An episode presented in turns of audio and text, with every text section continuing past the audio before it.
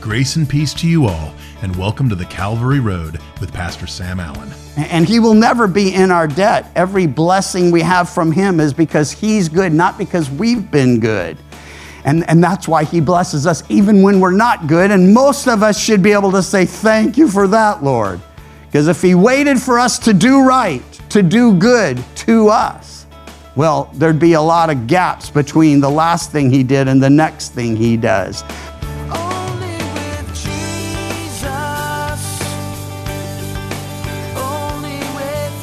In today's broadcast, we are looking at the Gospel of Mark, chapter 5, verses 21 through 36. In Pastor Sam's message entitled The Faith God Rewards, we look at two miracles performed by our Lord the healing of a woman and the resurrection of a little girl who had died. Let's listen in. Mark 5 21 through 43. The faith God rewards. We read in verse 21 Now, when Jesus had crossed over again by boat to the other side, a great multitude gathered to him, and he was by the sea.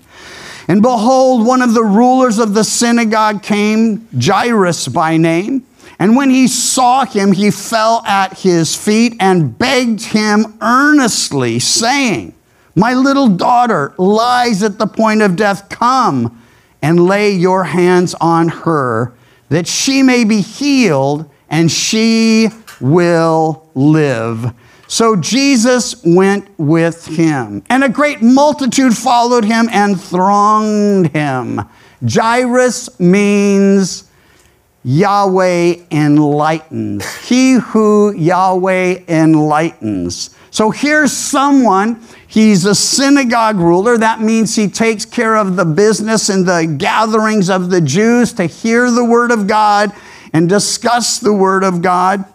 And, and uh, he finds himself in a desperate situation. He comes to the Lord. He has a little daughter, 12 years old. She's dying and near death, at the point of death. And I want you to note with me the things he did, the things he said, and the things he thought.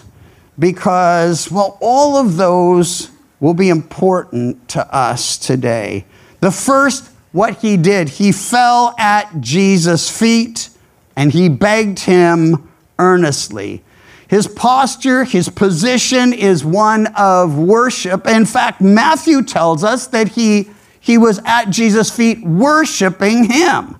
Mark just says he, he fell at his feet. So he gives us the posture, he gives us the position, but Matthew gives us the explanation. He begged him earnestly. This is important. There's no sense of entitlement. There's no sense of, hey, I'm serving the Lord, so he certainly owes me or should be watching out for me. And sometimes we can mistake uh, our faithfulness for, for putting God in our debt somehow. And he will never be in our debt. Every blessing we have from him is because he's good, not because we've been good. And, and that's why he blesses us even when we're not good. And most of us should be able to say, Thank you for that, Lord. Because if he waited for us to do right, to do good to us, well, there'd be a lot of gaps between the last thing he did and the next thing he does. Well, he falls at Jesus' feet, he begs him earnestly. Begging, that suggests humility. Earnestly, it's that passionate persevering in prayer. The, the sense and the tense is that he kept on pleading with him, Lord, please come. Come to my home. My daughter is dying. Please come. Lay your hands on her. And so that's uh, the first of the two things he, he says to do. Come, he says, and lay your hands on her. His hope and prayer was that she would be healed, whole, saved, delivered, and that she would live. Now, come lay your hands on her. It's two things. Neither of them were necessary for Jesus to heal this little girl. But the father doesn't realize that, and Jesus doesn't ever explain to someone why that's not going to be necessary. When the centurion comes to him and, and says, I've got a servant and, and, and he's near death and, and, you know, he's deathly ill as well, and please come and, and you know, oh, Jesus immediately says, Well, I'll come and, and heal him. And he says, Oh, no, you, you don't need to come to my place. He goes, I'm a man under authority and I exercise authority. I say to this one, Come, and that one, go. He says, You can just say the word, and my servant will be healed. Jesus' response to that is important to us today. He says, I have not found such faith, not in all of Israel. In other words, this Roman soldier somehow concluded that Jesus was able to do what no one had yet seen him do. This father's faith isn't quite there, but it's important for us to see and understand that, that imperfect faith is still rewarded by the Lord. And we'll see why this man has his faith rewarded. He fell at his feet. He begged him earnestly, Come lay your hands on her. His hope and prayer that she may be healed, that she will live. That's real faith and confidence in him. He thinks Jesus needs to come, he thinks Jesus needs to touch her, but he believes if he does those things, that she'll be healed and that she will live. So he knows what Jesus can do, he's just not sure about the process. He didn't just believe something. Take note of this, it's so important. He believed in someone. He didn't just have faith, he had faith in Jesus, the only one who could actually help him in this situation. His faith, like ours, was imperfect, was limited by what he thought was necessary for her to be healed. But faith in Jesus was and is and will always be the key. It's the object of our faith that makes the greatest difference. It's not how great is my faith, but how great and gracious is the God I'm petitioning as I bring my needs to Him and the needs of others. In this case, He's petitioning for another, but his heart is knit together with that little girl. So, so important to see it that I don't need more faith. I just need to make sure my faith is in Jesus. I don't need extravagant, amazing, more faith than anybody else. I just need to put my faith in the God who is faithful and gracious and wanting and willing to help us. Well, Jesus went with him. I love that. A great multitude following, pressing in, trying to get closer to him, and without warning and interruption a potentially disastrous delay. Why? The daughter is at the point, he said, of death. Turns out that's true. She is about to die, and the delay would not have set well with this father. So, another person in crisis is introduced to us and we read a certain woman had a flow of blood for 12 years. Now, listen, bleeding for 12 years is a serious issue. It would have had all sorts of ramifications in every possible way. Physically, it would have left her anemic and weak and, and, and stressed spiritually even worse because she, like a leper, would have been alienated from the community of believers. You see, someone who was bleeding, someone who was hemorrhaging like that, well, she would have been considered unclean. That word simply means unfit for worship, unfit for fellowship, unfit for service. And so those who wouldn't go near a leper, those who wouldn't go near the demon possessed guy earlier in the chapter, would not go near her either. So there's a spiritual implication because she can't come and hang out with everybody and study with them. There's a social implication because there's no fellowship unless you're a part of the spiritual community in that day. And so she's in desperate straits. 12 years of alienation, suffering, there was another issue. The Jews had this idea that if you were blessed, it's because you were good. And if you were suffering, it's because you were bad. Now, they didn't just think that up, it was in their law. I'll bless you if you obey, and I will curse you or discipline you if you disobey. It's in their law. So when Job was suffering, and he suffered pre law, I mean, he wasn't in school pre law, but he suffered before the law was given. Job's friends, that's what they're first called. Later, they're called miserable comforters.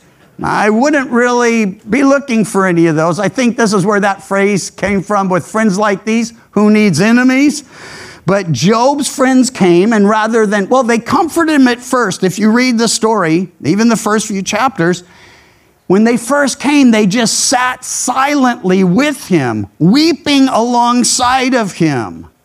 And, that brought him, no doubt, real comfort just to have somebody who cares for you, has compassion on you, is willing to be near you in the time of your suffering that really does bring comfort. But then they open their mouths.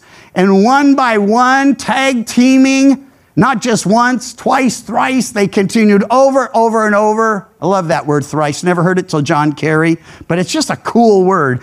But uh, anyway, over and over, they tag team. And the general gist of their communication to him is listen, we know God does not afflict the righteous. I want to say the only truly righteous man was afflicted more than anyone else. And if you're like, yes, but that's at the hand of the Romans and handed over by the Jews who hated him. Yes, but God allowed it. It was within the will of God. It was the perfect will of God that Jesus suffer as he did, die for our sins, buried and risen again. So the idea that God doesn't afflict the righteous or allow affliction toward the righteous or on the righteous. That's just not reality.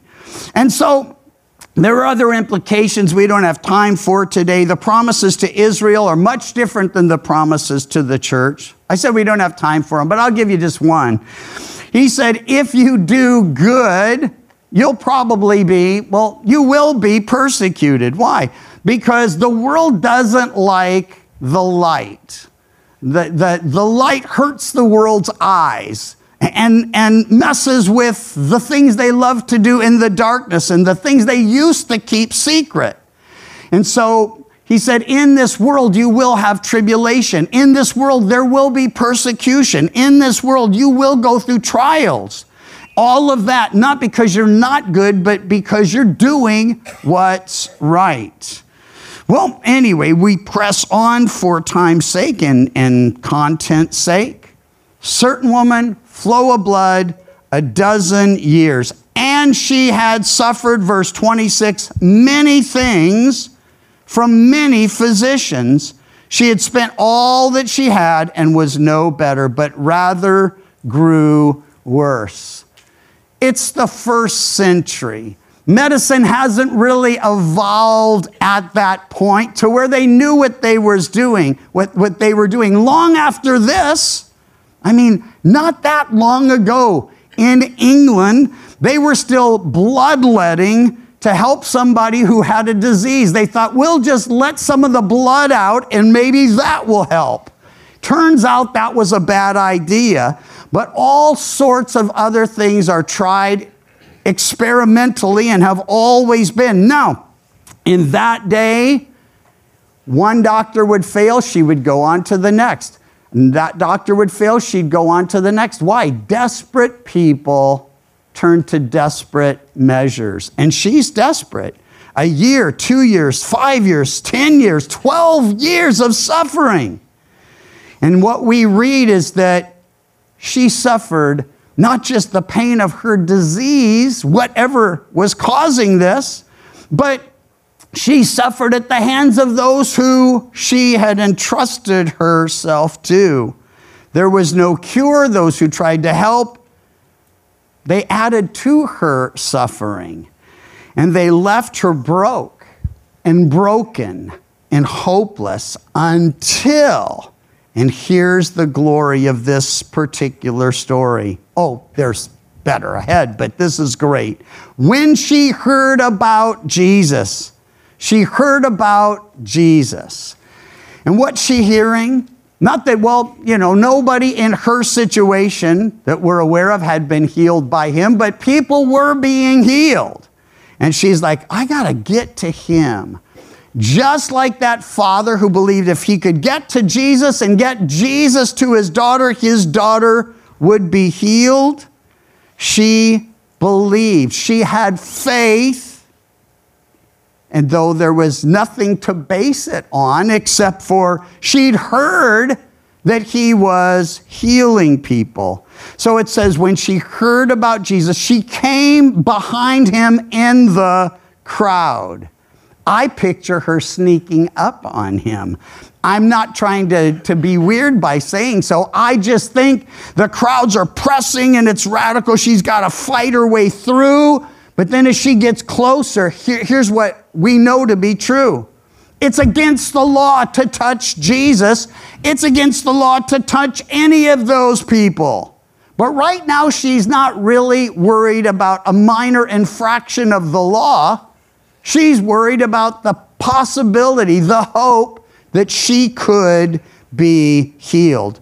So she fights her way through the crowd, bumping into all sorts of people who have no idea what just happened. And then she thinks and says to herself, she came behind him in the crowd and touched his garment, already touched on it. Maybe she thought, well, it's not actually touching him, it's just touching that which is touching him, so I'm not really breaking the law. Or maybe she just didn't care. Maybe she was just like a, I believe if I touch even something touching him, I will be healed. And that's what she's saying to herself. For she said, If only I may touch his clothing, I shall be made well. Just like Jairus, the little girl's father, her faith was imperfect. But her faith, just like his, was in Jesus. It wasn't, if I could just touch somebody, I'll be healed. No, it was if I can touch him, if I can touch that which is touching him. It's not just if I could make contact, but if I can make contact with him. So you see, it's all about him. And she believes, and it was true, he was her only hope. Her faith was in Jesus. And God rewards faith in his son. God rewards faith that's rightly placed, put the only place he intends it to go. Well, immediately, it's a word that comes up a lot in Mark.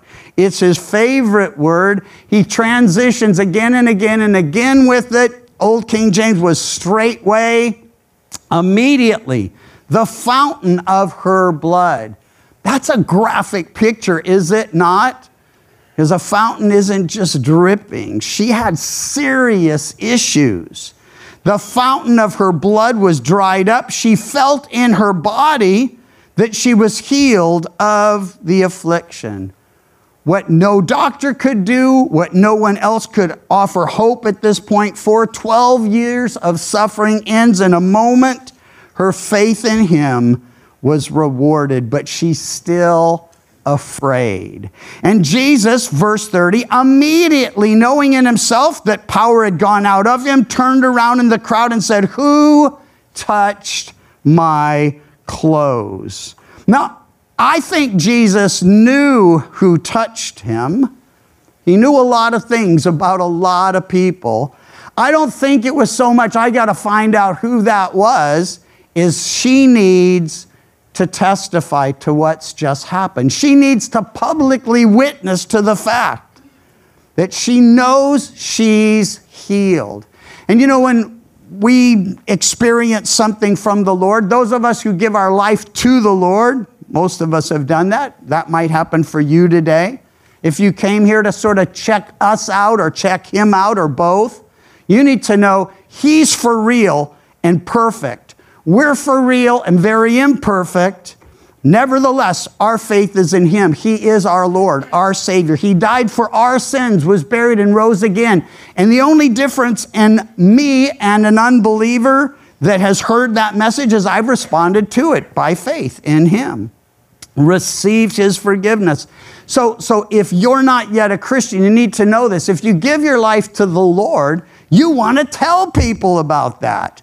And as Christians, because this happens every day, little things and big things come up.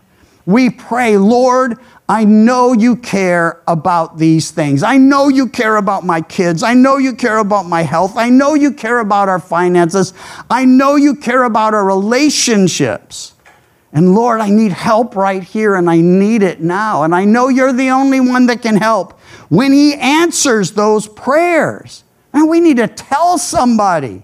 We don't have to tell everybody, but we should tell somebody. In this case, it's a public miracle, but no one in the crowd knows it's taken place. He's going to give her a chance to do something he wants everyone he's touched to do, and that's testify publicly of his grace and his mercy and his power to transform our lives.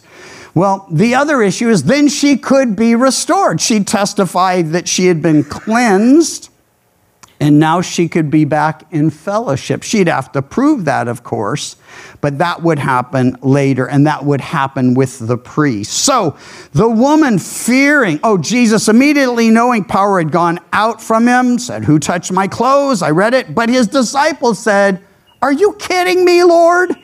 Well, that's not exactly the words they use. They say, You see the multitude thronging you, and you say, Who touched me? Everybody's touching you. They're trying to get close to you. It's like if I could just touch him just to say, I touched him. They didn't all need something from him, but they all wanted to get next to him. And so, in any case, it, it, it just, his disciples say, You see the multitude thronging you. You say, Who touched me? He looked around to see who, her who had done this thing, to see her. He's looking for her. And the woman, fearing and trembling, knowing what had happened to her, came and fell down before him. Sounds familiar? Same position that we saw Jairus in position of humility, a position of worship before him, and told him the whole truth. Oh, this is so good. She's saying, Lord, I've been suffering for 12 years and I've spent everything I have and I've trusted and no one's been able to help me. And I've thought to myself and said to myself, if only I can touch his garments, I know I'll be healed. She tells him the whole story. And that means everyone is listening to the whole story. And he said, Daughter, your faith has made you well. Go in peace and be cleansed of your, healed of your affliction. It means both. That word affliction is strong. It's translated plague elsewhere. It's translated scourging, like the scourging Jesus experienced just prior to the cross. He's describing what she'd been through as a plague and a scourging. Well, it's huge. That's all behind her, and new life, fellowship, community lies ahead. Hebrews 11:6 tells us without faith it is impossible to please him. For he who comes to God must believe that he is, and that he is a rewarder of those who diligently seek him. Now, when we find ourselves in desperate need, pleasing the Lord is not usually the first thing that comes to our minds. We are usually totally focused on the situation. However, when we place our faith in the fact that the Lord is, and that He is capable of doing the things Scripture says He can do, we ask Him to meet our needs. We beg Him earnestly to do so. And when we do this, we're not only placing our needs into the hands of the most capable hands anywhere, we are also pleasing the Lord with our faith, and we will be rewarded for that. The Calvary Road is a ministry of Calvary Chapel Chico, and you can visit our website, ccchico.com, or download the CC Chico app to contact us and listen to other studies from Pastor Sam. You can also listen to The Calvary Road as a daily podcast by visiting thecalvaryroad.com. We'd love to hear from you. And until next time, may you find grace and peace as your journey takes you down the Calvary Road. And your grace, it surrounds me, and your peace, it fills my